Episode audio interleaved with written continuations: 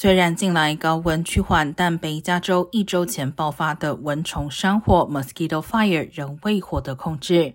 消防局表示，植被依然极为干燥，并且易燃。大火面积已超过四万六千英亩，约百分之十受控。普莱瑟县和埃尔多拉多县仍有五千八百栋建筑物受威胁，超过一万一千人受撤离令影响。南加州 Hammond 一带的 Fairview Fire 也持续燃烧，在暴风雨过后约五成受控。美西多场大火带来的浓烟也持续威胁空气品质，多个监测站录得 PM 二点五严重超标。